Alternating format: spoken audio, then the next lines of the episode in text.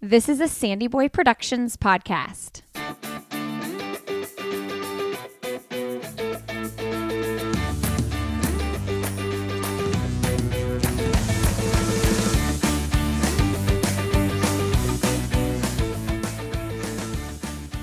Hey, everybody. Welcome to I'll Have Another podcast with Lindsey Hein. I'm your host, Lindsey. I'm so grateful you're here today. This podcast is part of the Sandy Boy Productions podcast network. Learn more about all of our shows in the network at sandyboyproductions.com, including our newest edition, the Ready to Run podcast, hosted by Dr. Efron Kabalis and Kurt Roser, PT, talking all things injury prevention as well as coming back from injury. And they also interview some pretty awesome pros in the Boulder area on that show. All right, today's episode is with trail runner Bailey Kowalczyk. Really excited about this. I learned a lot in this episode. I love talking to trail runners and don't do it as often as I'd like. Bailey is a trail runner and she recently signed a contract with Nike running with their trail team. Bailey burst out onto the trail scene in 2020 and she had some really great FKTs, that's fastest known time if you're not in the trail world. And most recently, she had a really great run at the Golden Trail Series, which is a stage race where she placed fifth overall. In this episode, we go all the way back to her days running at Clemson University. Bailey had some pretty significant troubles during her time at Clemson. She was medically released as a result of some disordered eating, and she moved to Boulder, Colorado, and ultimately discovered trail running, which I would say changed her life. In this episode, we talk about some of Bailey's hardships and how she is so very passionate about running as your strongest, healthiest self. This is a constant process for not just Bailey, but many of us listening to this podcast. And it's one of those episodes where I'm like, man, I can't believe you're only 27 years old. She has some great wisdom. She's a good friend of Lucy Bartholomew. And throughout the conversation, I was like, oh, yeah, I can tell these ladies are friends. I also loved learning about the trail side of running that isn't the big ultra distances. Bailey competes in a lot of like 25K to marathon distance, uh, even half marathon distance trail runs and races. And I thought that was really interesting to hear about that part of the sport. All right, friends, if you enjoy the podcast, please leave us a rating and review on iTunes or wherever you're listening. That is a huge help in potential new listeners finding us. All right, friends, this episode of the podcast is supported by Lagoon. Wow, you have got to check out their pillows. They are amazing. Best pillow I've ever had in my entire life, worth every penny. There's nothing more important than prioritizing sleep and rest if you want to be as physically active as I know many of you are listening to this podcast. Go to lagoonsleep.com slash Lindsey and take the two minute quiz, figure out which pillow is best for you, and get started. You can use the code Lindsey for 15% off your first order. Don't delay. You are about to get the best sleep of your life when you try the Lagoon pillows. All right, friends, enjoy my conversation with Bailey.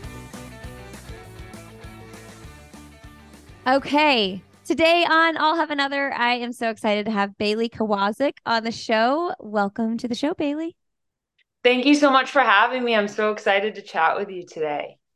Hey, congratulations. I saw that you just announced a Nike sponsorship, Nike Trail.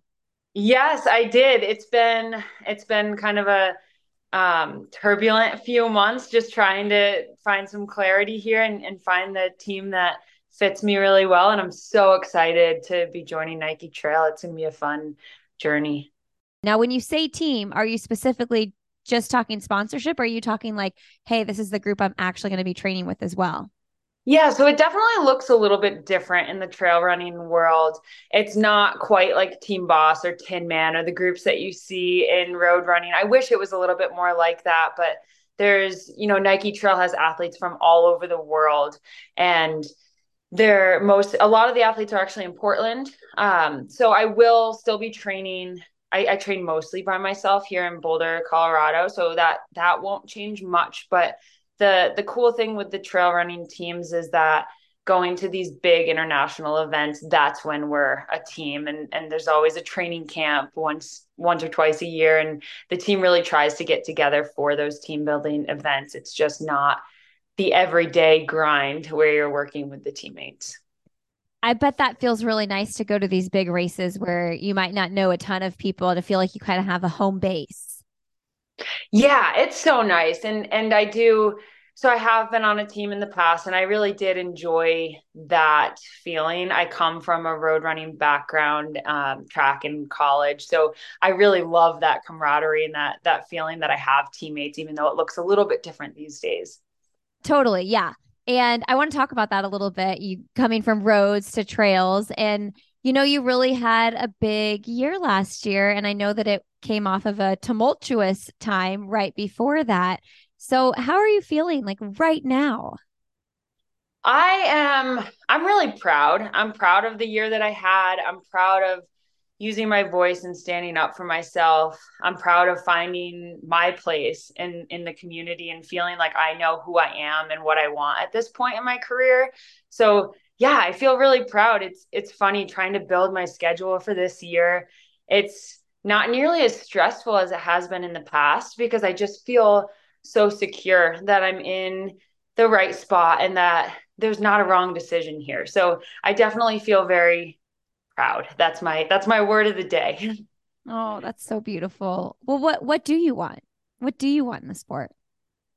I think, you know, I want to keep growing as an athlete. I want to test my limits. I want to see how far I can go with this sport and um just how successful I can be, but also I really want to grow the sport in a positive way. I want to exude health and happiness and a balance between, you know, being your best athletic self but also being your healthiest self. So that's something I just I want to be an icon in the sport and somebody that people and young girls especially can look up to and desire to be more like me, I guess, and more healthy and balanced and and not necessarily one dimensional. I think that's that's a really big goal of mine in this space. Well, and you, you're starting to do that. You're telling your story. You're talking about that. You're talking about being your healthiest self. What would that look like though beyond social media? Like do you aspire to like get in front of college teams or even high school kids and and kind of share your story and say it doesn't have to go that direction before it gets to this beautiful place?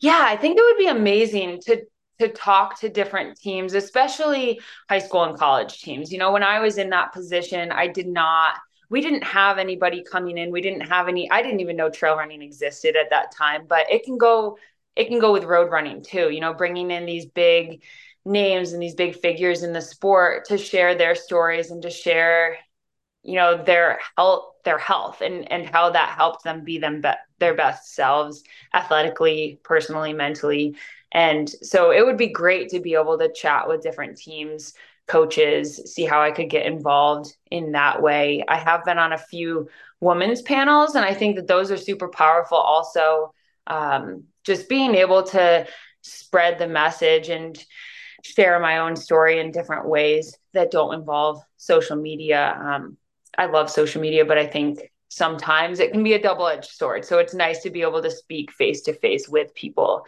um, and with the younger generation. So somebody starts following you right now, you just signed with Nike Trail and they only see like what's happening now and what you're excited for in 2023. Can you share a little bit about that part of your story going to Clemson and walking through your eating disorder, coming out of it, going back to it and um, just so that they're up to speed, the listeners up to speed on what brought you to where you are today.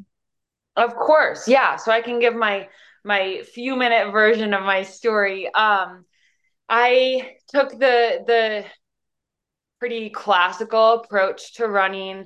I ran in high school. I went to Clemson University in South Carolina. It's a pretty big school, um, pretty big athletic program, and it was not the the healthiest culture. There was a lot of weight talk and a lot of um, basically a lot of guiding us towards weight loss in a way in an effort to better ourselves athletically so so coaches kind of put pressure on us to look a certain way, to weigh a certain amount. And, you know, some people that didn't that didn't impact them and i think you know i had the perfect storm of mm. personality traits so i'm definitely not blaming any one situation it's more i was the perfect storm and and all i needed was a little bit of um a little bit of a, a trigger essentially and and that just kind of led me to a spiral of wanting to please these coaches and wanting to be you know the best version of myself. And what that looked like at the time was losing weight looking a certain way. And um, you know that just put me in a huge hole. I ended up spiraling into um, full-blown anorexia. I ended up i was removed from school and I actually did not go back to Clemson. I ended up transferring after that. So it was really pivotal in my journey. I thought I was never going to run again. I took two years off of running completely and, you know, just felt like I lost my athletic self, but also just a huge part of my identity was gone. I, I didn't know who I was without running because it was torn from me in such a odd way. It wasn't really a mm decision that I wanted to make to quit the sport at the age of, I think I was 19 at the time. Um, so that was, yeah, so I, I would say that was, you know, Bailey to Bailey 1.0. um, and then I started road running and I moved to Boulder, Colorado. I started road running because that's really the only side of the sport that I knew. You know, I, I thought, okay, post collegiately, I either road run or I run on the track. And so I did a little bit of both. And, you know, it it felt like I was just going through the motions. Um, it was definitely it was really nice to be able to run again and to try to find who I was in the sport and where I could, you know, still compete in a healthy way. Um, that's when I discovered trails. And honestly, I felt head over heels in love. I absolutely love trail running. It was kind of the perfect mix of everything for me. And it felt like a really healthy culture. It was something different. I had no times to compare to. So it wasn't like I'm comparing myself now to what I was in high school. And um, I just think it was the perfect thing mentally for me at the time. And, you know, that went, I had a really good breakout year in, well, ironically, it was in like 2019 to 2021, which is the worst time for competition. But uh, with trails, you're able to do FKTs and and all these personal projects alongside racing. So that was really fun. Um, however, you know, it's not this perfect story with a with a bow on it. I had success. I found myself um, in you know second to third place in a lot of races and I kind of looked next to me and was like, okay, what's the difference between me and first place? How can I get 1% better? And unfortunately, you know, I I felt like I had completely gotten rid of the eating disorder, didn't ever have to deal with it again. That was behind me and you know, it crept its way back in in a very sneaky way. I um, found myself telling myself that, you know, the person next to me the difference between me and her is that I don't look like her. I need to be just a little bit smaller. I'm not going to go full blown what happened in college. Like, I'm just going to change a few things here and there. And unfortunately, it led to a really intense relapse in the beginning of last year. So, in the beginning of 2022, about a year ago.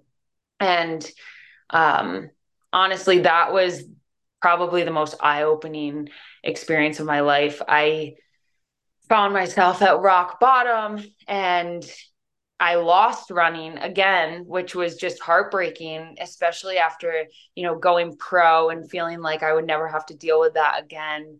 Um, but, you know, I think it was pivotal for my development as both a human and an athlete.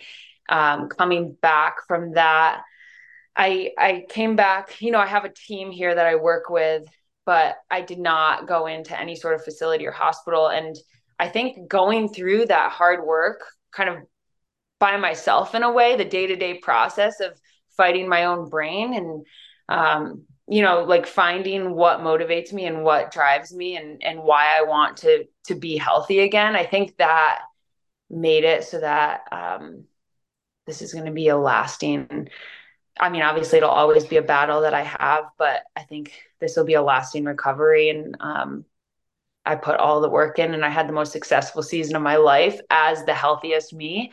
And so I think knowing that it's it's just a reminder that um, I need to keep doing that work in order to to be my happiest and my best self.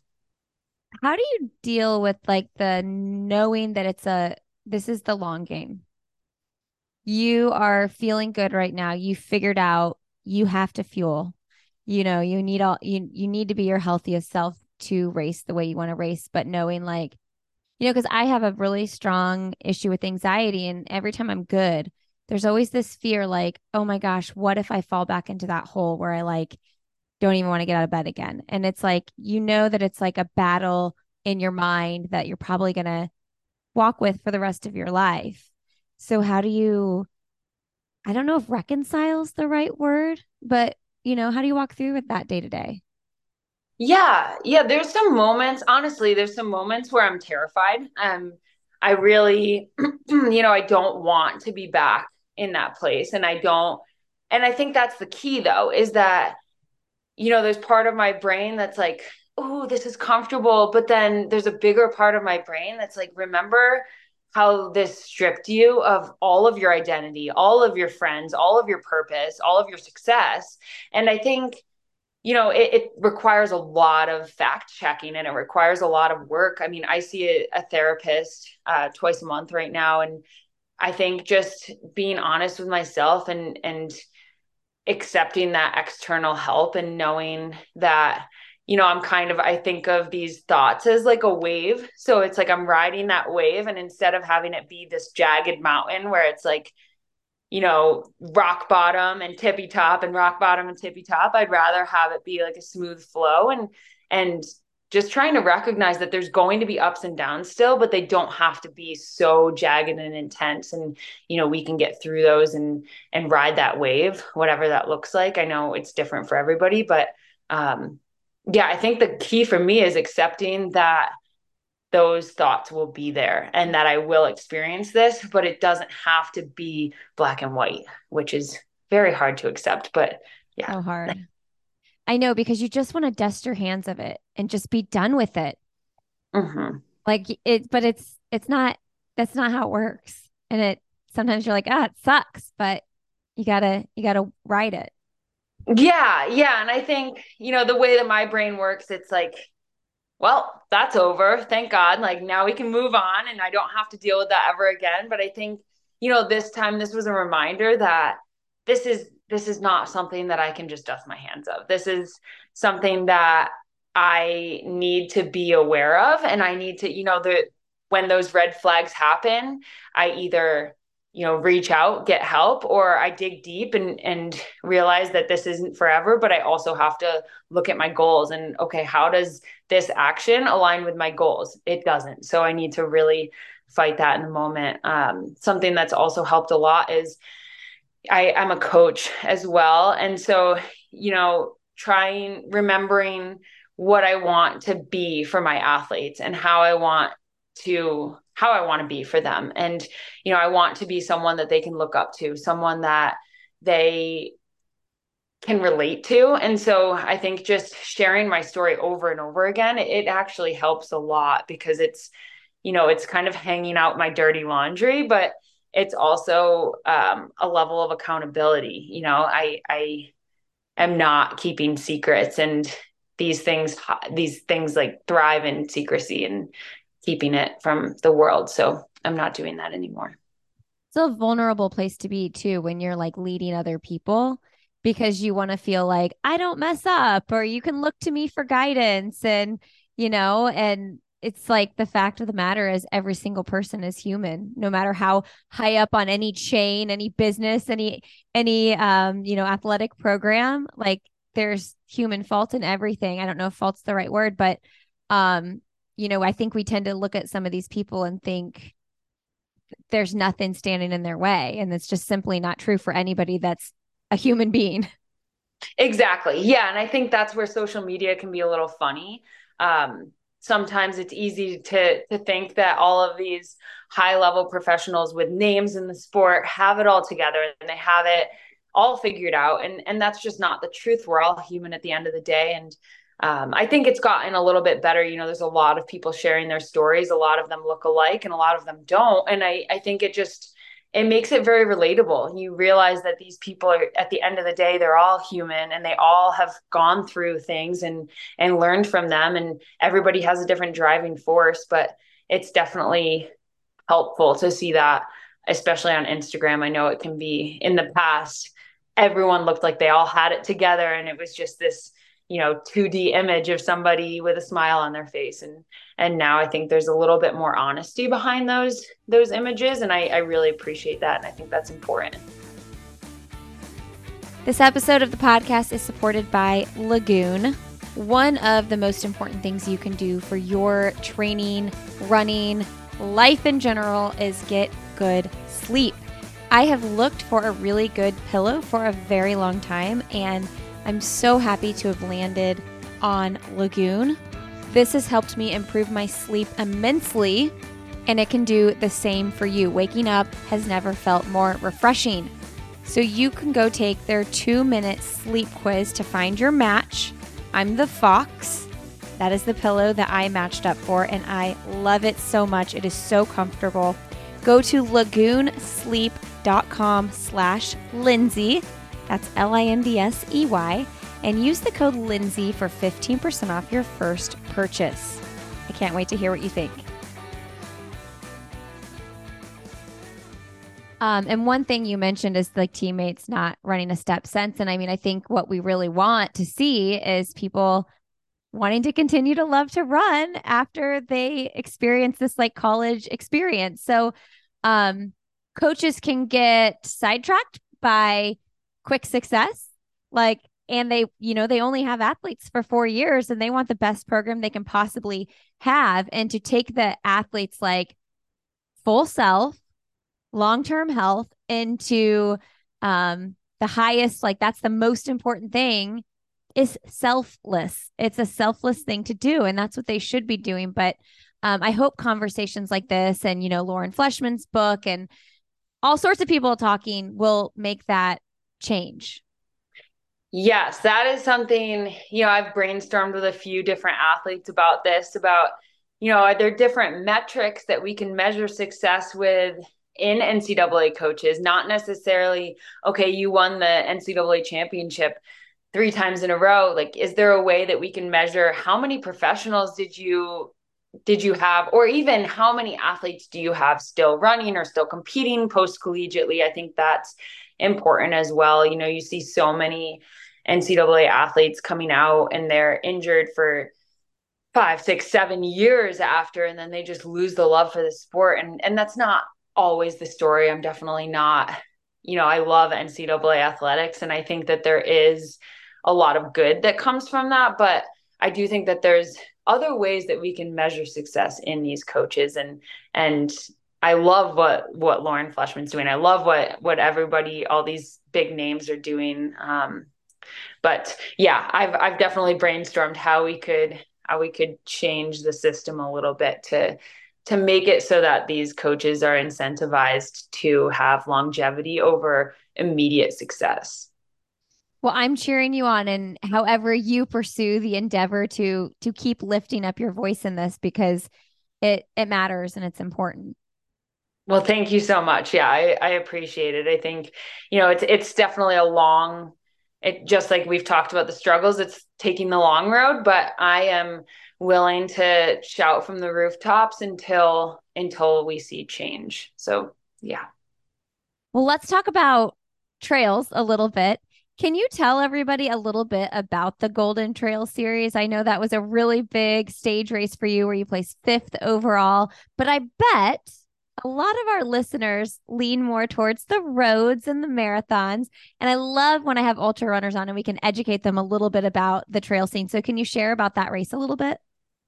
Yeah. So, the Golden Trail series is so in the regular season, they, they have six races. You just have to race you just you just have to race three of them and you get points based on that. So you go into the final which was a stage race last year you go into the final with a certain number of points that kind of places you um, in the series. So i went into the final in sixth place and the final was five stages back to back to back. And it was anywhere between 25k and I believe the longest was 30K. So it was about 15 to 19 miles each day with a 5K, I say 5K time trial in the middle. So it was like two long stages, 5K time trial, two long stages. But the road me heard 5K time trial and got super excited that we would be on a road with you know, um, Alphaflys and running super fast. But this 5K time trial is like up and down a mountain. So it wasn't exactly the time trial that everyone's imagining. But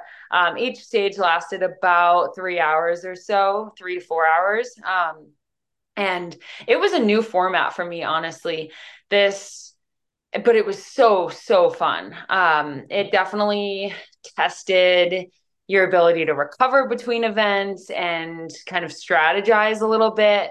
So I went into that not exactly knowing what to expect. And um, in the stage race itself, I ended up getting second, which allowed me to jump up to fifth overall for the series, which was just so exciting and so fun. And I think, you know, it was just a huge celebration of everything that happened in the year and and to be able to run a really long race and then run it again and again and again is just so amazing. And i don't take that for granted at all. I it was i improved every single day out there. And that i, I think it, it was just a reminder that the human body is amazing. And if you treat it well you can do really hard things. And and so that was it was a really fun event. So that's definitely on my radar again for this year I love that what you said. If you treat it well, you can do really hard things.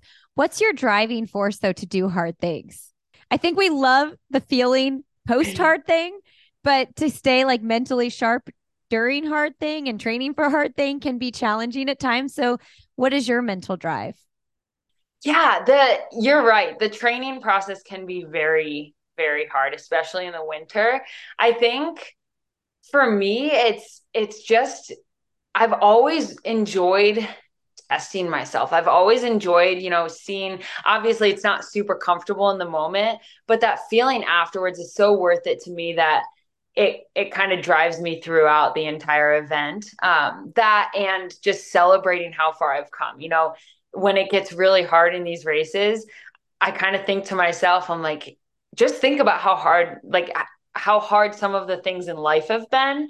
And this is this is just a celebration you know you don't this isn't forced. And i think that's the thing also is that it's completely voluntary. And it's the only time in my life where i feel like my brain is pretty darn clear of turbulence. So it's it's mostly like the only thing going through my brain is like you are a beast. You can do hard things. Like you can do this. I know this hurts. And and i think that there's something really powerful to that. It's like during the everyday grind, it can sometimes get a little bit loud in your head. And, and so something about running so hard that your head clears is just really exciting. Oh, totally. I know. I'm thinking like there's like two things, right though? Cuz like when you when you put a bunch of pressure on yourself, you want to say, well, like what really matters in my life is like my friends and my family and blah blah blah. But there's this other side when you're in the race where you can get into the zone where you're like nothing else matters except for like working hard right now and mm-hmm. I think you can go either way, and both ways can lead to a successful finish, maybe a little bit of both. But I like what you're saying there because I don't know many times in my life when my mind is totally clear. Yeah. Yeah. It's hard. It's really hard. I was, I was talking to a friend the other day and we were like, I don't, is it possible to have kind of a, a, thoughtless brain moment? And and you know for me that's running. And that's i mean running hard you know during training there's definitely moments in workouts where i like feel like i should never run again ever. But i think those are the times that make the races so much more worth it. Do you meditate like outside of running? I don't too much. My meditation is reading. I really enjoy reading and kind of getting lost in a book. That is my form of meditation. I think I could be a little bit better at you know complete stillness and and mindfulness in that sense, but um, reading kind of bridges that gap for me. Okay, good. Because at the end, you're going to have to give us some book recommendations. So okay, file that away. Um, I think you're in a really interesting space. You tell me because I'm not in the trail world, but um, I oftentimes think like road runners. I was just thinking about this on my run yesterday because um somebody said to me like, "Oh, what are you, what are you training for? Are you doing a spring marathon?" And I was like, "No." And then I immediately felt like kind of like, "Should I be training for a spring marathon?" You know? And I just ran a marathon in the fall. Like I don't need, need to run one in the spring. Um and then I was thinking like, okay, we glamorize the marathon so much in road running. And I think a lot of times people if they're not training for even at least a half, they feel like, "Oh, I'm not even like a real runner, you know, blah blah blah." Which that's definitely not true. Like you can run 6 miles like 3 days a week, 2 miles 3 days a week, whatever. In the trail world, do those like 100 milers like western states get glamorized like the marathon does for us road runners and you do these like shorter distance trail runs so tell me about like what that scene is like compared to the 100 mile scene and do you ever feel pressure to be like oh gosh i got to go do the 50 and the hundreds yeah i think there's definitely you know i think just the nature of runners sometimes can be like well what's next? What's next? What are you training for? What's we can go bigger we can go harder. So i think that's definitely there and especially i'd say western states and then the utmb series are two big like when are you going to do utmb when are you going to do you know occ ccc which are still quite long for me um and for anyone i think. It's so yes those are definitely questions especially within the sponsorship world too. There's a lot of emphasis put on western mm-hmm. states put on ccc and i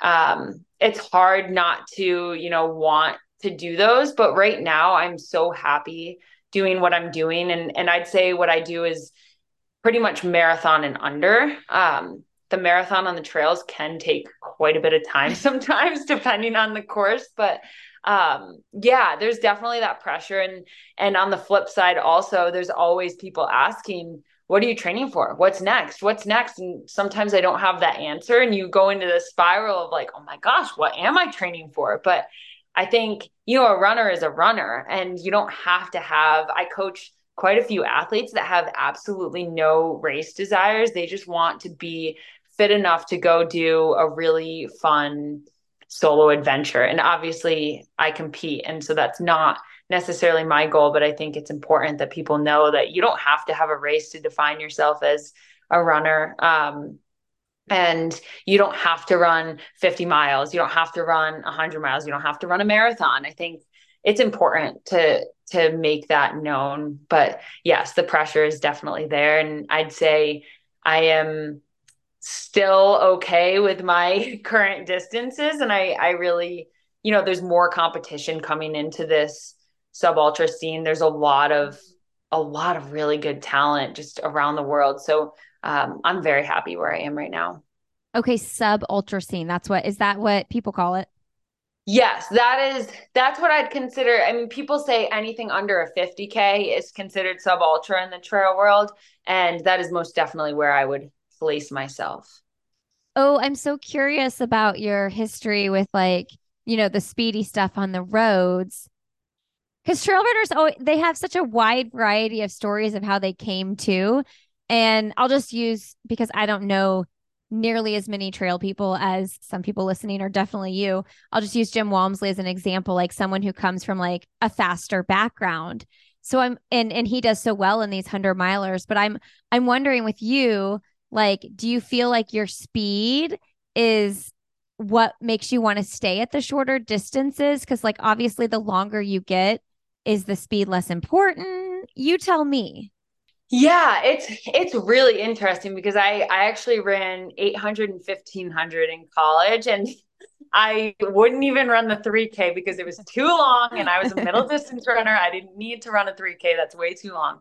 Um, so I just find that really ironic. But I do, you know, speed translates so well onto the trails and especially in the races that I do where where you're still really redlining for most of it. Um wow. and I think that that's intriguing to me still. Like I really really enjoy going fast, but I also love to climb mountains and run downhill. So I think right now it's this perfect combination of taking the road speed that subjectively I feel like I still have and because um, I do train a lot on the roads and, and oh, it translates very well. Yes. Yeah. So I think it's this perfect combination right now. And I just don't have the desire to, I think with ultras, like a lot of them, you still have to be, especially Western states, really fast.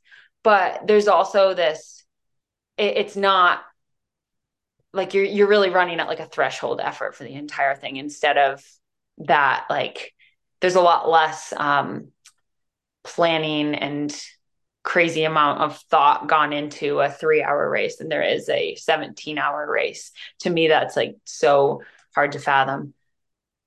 See, what you're talking about seems harder to me. Yeah.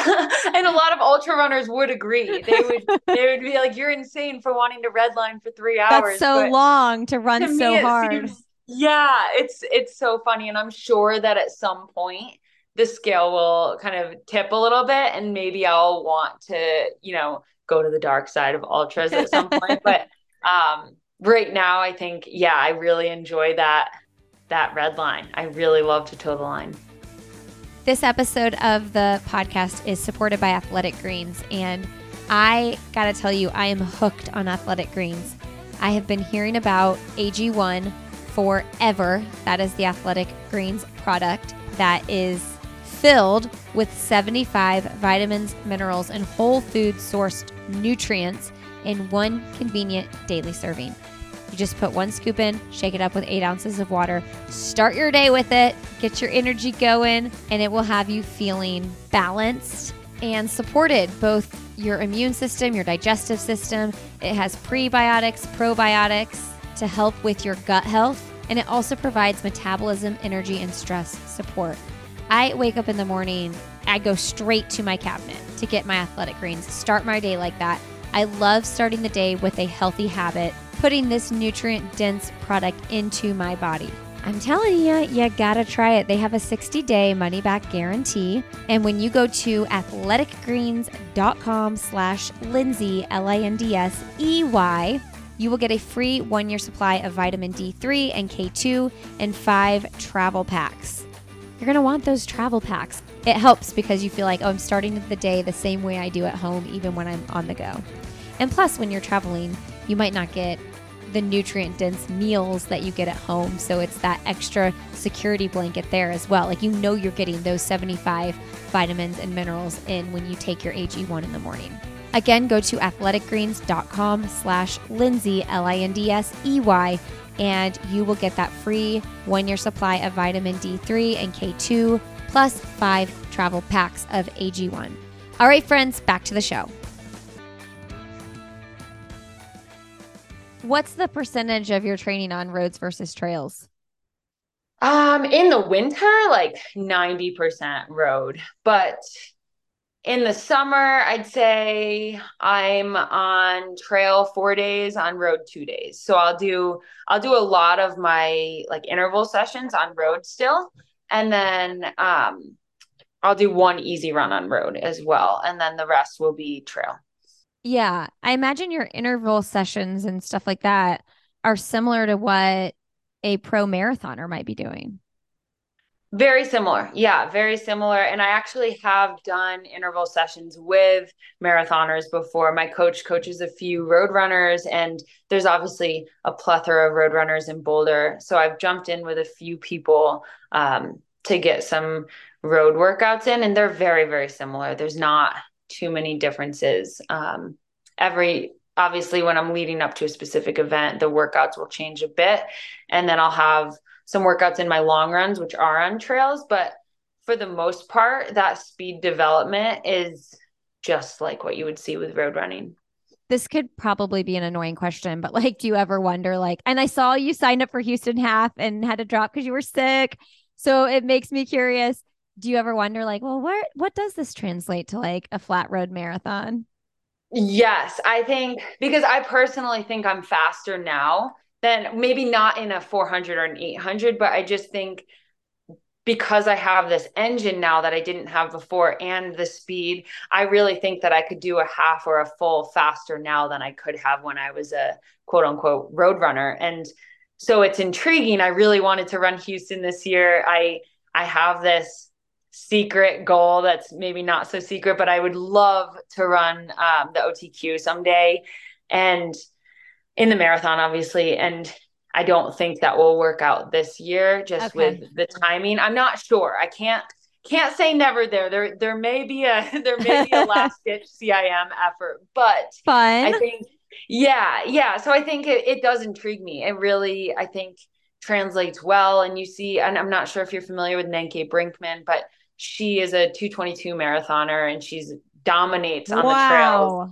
Yeah, she's run two, three marathons in her life and she ran 222. So she's quite talented and that's inspiring to me, you know, seeing someone crush the trails, but then also go to the road marathons and be able to get, I think she got second or third at European champs. So, um, yeah, yeah. Is she European? She is. She's from the Netherlands. She's a she's also a Nike Trail athlete. She's oh. amazing. Um, but she will be running Boston this year. So I see those stories and that really inspires me. So my my road time is definitely not over, but um, with having to drop from Houston, it kind of made it funky with the schedule in the beginning of the year, unfortunately. Okay, well now thank you for mentioning her because I'm like, I gotta interview her too. That sounds exciting. Yes. yeah, so she's awesome. awesome. And she's another, you know, crossover athlete, which is just great. Oh, that's so exciting. Um, well, I'm excited to see what you would do in a half or a, a full marathon. Um, but you like trails are your thing. Like if you did that, that would be like, what if you got the bug though? What if you then got the road bug? I think, you know, trails are my thing for sure. Um, the cool thing though is that trail season starts in May-ish. And so, you know, my my plan if I was to ever want to to go back to roads a little bit, my plan would be to spend that like January to March time doing some road stuff, filling that, you know, um, hunger for roads if that happens, and then jumping back on the trails. Because at the end of the day, trails bring me the most joy, and, and the roads are just kind of a fun like look how far you've come. You can jump in the roads and and still do well and have fun and um, then get back to trail. Yeah. Okay so is david roche still coaching you? Yes I, i'm actually at his house right now. This oh is, my goodness. Yeah yeah he's still coaching me. He is wonderful. Okay so have you gotten a little bit of baby time with their baby? I have. Yeah, I was I was um watching Leo a bit for the last maybe month or two while they kind of found a, a more full-time nanny.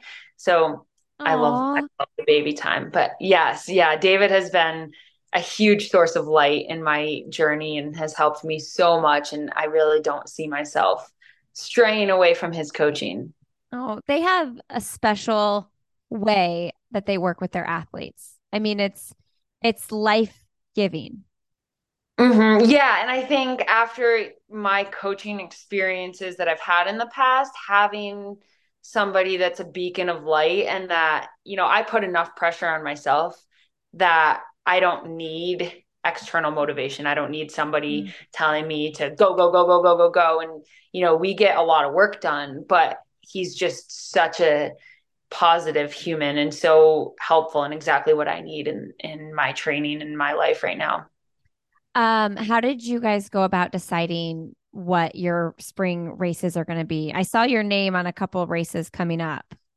Yeah, so we you know, the main races start in May and it's kind of a tricky May to July this year because there's world championships in June, but Golden Trail also starts in May, June. So um, it'll be a little bit backwards from last year. We we decided that it's going to be a little bit heavier of a May and June, and then I'll have a little bit of summer to chill out a bit, and then it'll ramp back up in like August September. So, um, you know, we collaborate on races and, and kind of go back and forth on what excites me and then what he thinks is practical. And I feel like we came up with, I'm still toying around with it a little, but we came up with a schedule that feels really right.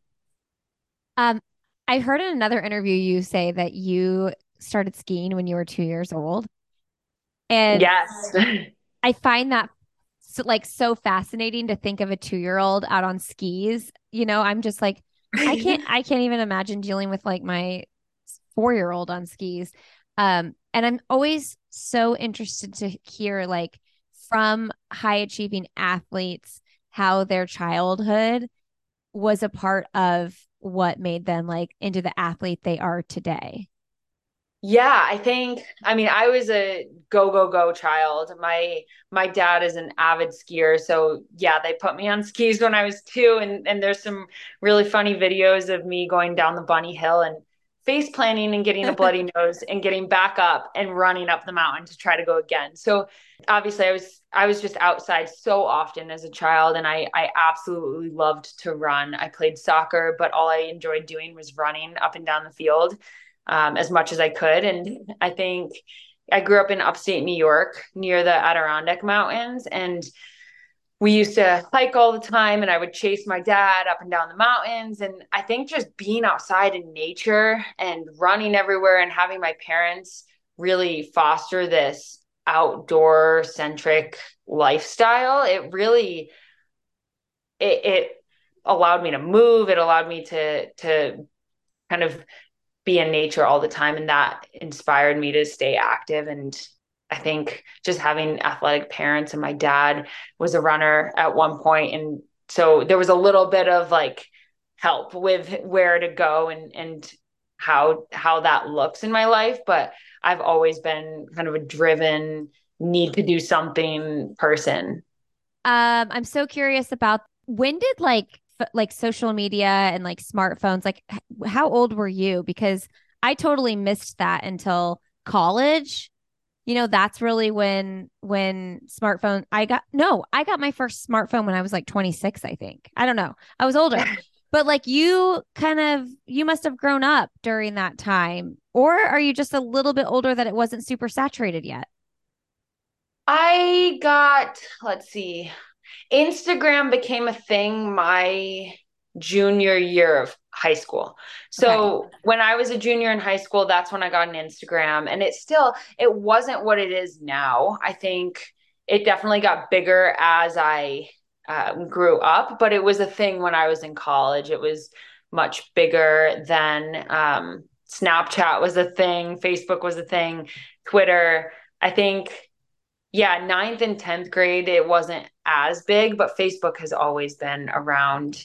I definitely got a phone later than kids these days, though. My younger sister got a phone when she was like 13 years old. And I want to say I was a junior in high school when I got a phone. So maybe 15, 16. See, I'm like dead set on that 15, 16 age with my kids. And I think people laugh when I say that because nobody waits that long anymore. Um, but I just think we've learned so much in the last like few years that phones and social media have like taken over. And I want to raise adventurous kids and I don't want the dang smartphones and tablets to get in the way of that. I think that is so smart. So I don't have kids of my own, obviously. So um, disclaimer, I'm not a parent, but I think that there's something to be said about having a disconnected um, kid until yeah. they're old enough to, you know, realize that there's life outside of this square device. And I see so many kids that get so stuck on on a phone and can't hold eye contact, can't have a conversation, don't enjoy the outdoors. And I think it's so important to have adventurous children and to let them get dirty and let them do things and fall and um, be outside and that's that's kind of how i was raised and and i really am grateful for that and grateful for my parents for you know putting their foot down at the time because kids did have phones when i was in ninth grade but my parents were very adamant on you'll get a phone when you know when you'll be when you're traveling with your friends and we want to be able to hear from you but that just wasn't the case in ninth and 10th grade. So it was um it was great the way that it happened. I'm always so interested in like the generations of like when these things got introduced and how it affected childhoods. And I think now we we just have so much information now. I think that I think the people that got screwed are the people that have like 20 year olds right now because it's like everything was so new and you didn't know the um you know the aftermath of it. Um but yeah. I sorry I went off on a tangent there. I just see these like adventurous people like you and I'm like I want that for my kids. I mean, I'm not talking about like an external performance thing where they need to be winning races or anything. It's just, I want them to love to be outside.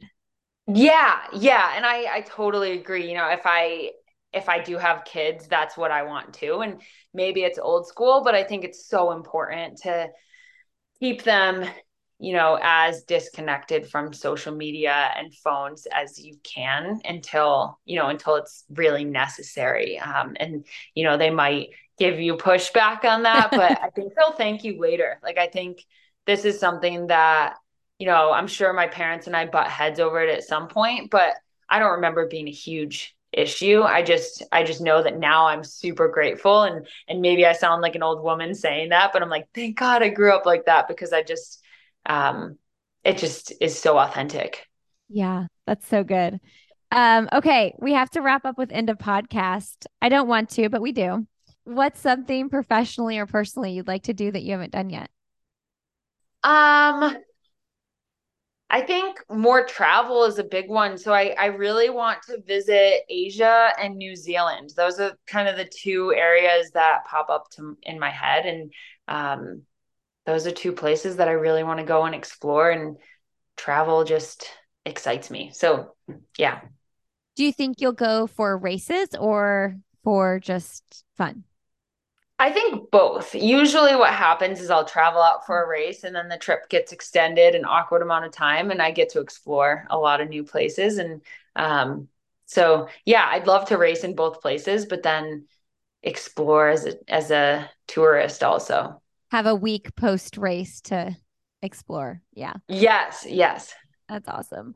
Uh, what's the best, most recent book? I feel you said you're a reader though, so I think you have to give more than one book. Yeah. So, okay, my my thing is that I really like. I call them thoughtless reads. So I'm not sure if you've heard of Liane Moriarty. Yeah. She is, I just love her stuff. And I think it's just a way to get out of this world and be in a completely different world that's not stressful and um, not that our world is always stressful but it's just so nice to to kind of put yourself in just a completely different story. So i really love those i'd say like dramas. Um, mm-hmm. so Le- all the liane moriarty books are great. And then a recent I'm giving more more authors than books, but Elin Hilderbrand is another person that I really enjoy reading her books. Um, so those are kind of the two that I've been stuck on lately. Um, but another one that I read recently was Me Before You and then Me After You. Those two are really really good and they made a powerful movie about it actually and it's it's a great I think it's a UK based book, but super good books and very powerful. They will make you cry, but very, very good. Um, and then on my list is Lauren Fleshman's book that is like severely back ordered right now. So I love to see that. Yeah, good for her. Um, I don't know why I would have never guessed that you were into the fluffy reads like that. I think it's like a a a vision I have of like trail runners not being into stuff like that. Yeah, I'm, I'm think- judging trail runners. It's so funny because most people would not seem because I'm not really like this fluffy romantic yeah, person yeah. but i think that's why i love them so much because it's just so different from the world that i live in and yeah um so it's fun to just kind of let go and and to yeah to be completely in the story I totally agree. I always want an escape book going. Whether whether I have other books going at the same time, I need an escape book. Mm-hmm. Um, do you watch any TV? I do a little bit, not a ton. Um, but I I'm a huge fan of like Emily in Paris. Again, yes. totally out of character, but it's just another thoughtless, like really feel good show. totally. Yeah, I loved Emily. I was so sad when it was over. Have you watched um Never Have I Ever? No, no, I haven't. It's really good. Put that on your list if you like. I mean, this it's it's a comedy. It's funny. Mm-hmm. It's good. It's a good escape. Okay, never have I ever. Noted. Um, okay. Who's someone fun, motivating, or inspiring you would like to have coffee, tea, or cocktail with? Hmm. Is this someone that I know or anyone? I it can be anyone. Okay, I have two answers. Okay. So the first is if we're talking athletic world, um, my best friend Lucy Bartholomew, uh, we she was just here for two weeks and we got matchas together every single day loyally. So the first person I think of when I think of tea, I think of her. So um and she's just one of the most fun humans to be around. So Lucy would be would be my like realistic get tea with. And then somebody who I dream of getting tea with is probably Taylor Swift. I I am a big Taylor Swift fan. See, you're just throwing us like we I would have never guessed that either. And I I mean I love Taylor Swift too. yeah, I'm um I'm throwing you for a loop. I, I like some of the some of the quote unquote girly things. I the pop really culture side of Bailey. Yes, exactly. I have to stay in the loop. um, I just had Lucy on the show a couple weeks ago and I had never talked to her and I loved it so much.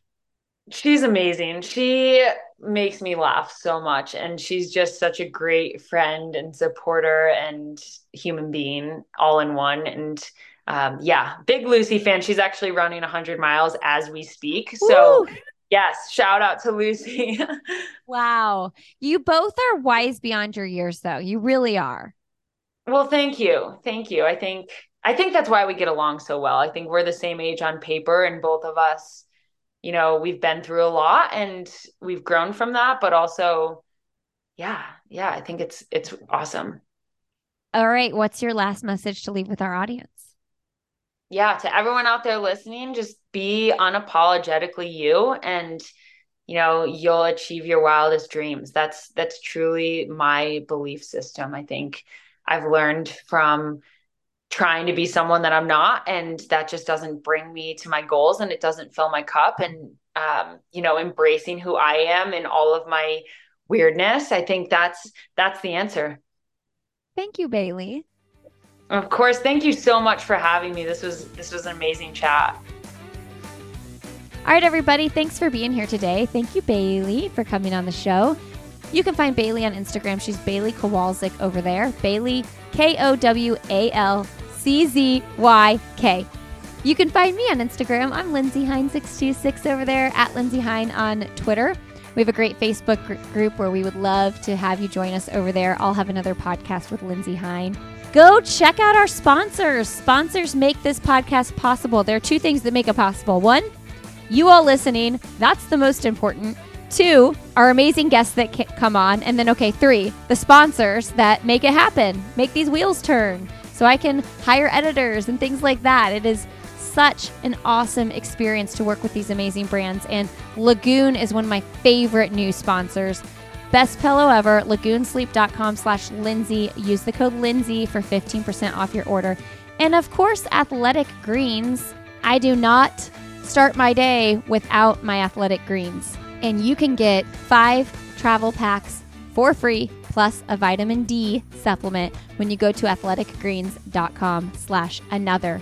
Use that code another for the five free travel packs. Hey, I just went down to Jacksonville, Florida for the Donna Marathon weekend, and you better believe I had some travel packs with me. Can't start my day without it. Uh, all right, friends, thanks for being here. Learn more about the podcast and everything in the Sandy Boy Network at sandyboyproductions.com. Thanks for being here, and we'll see you next Tuesday for a new coaching series episode. Have a great rest of your day.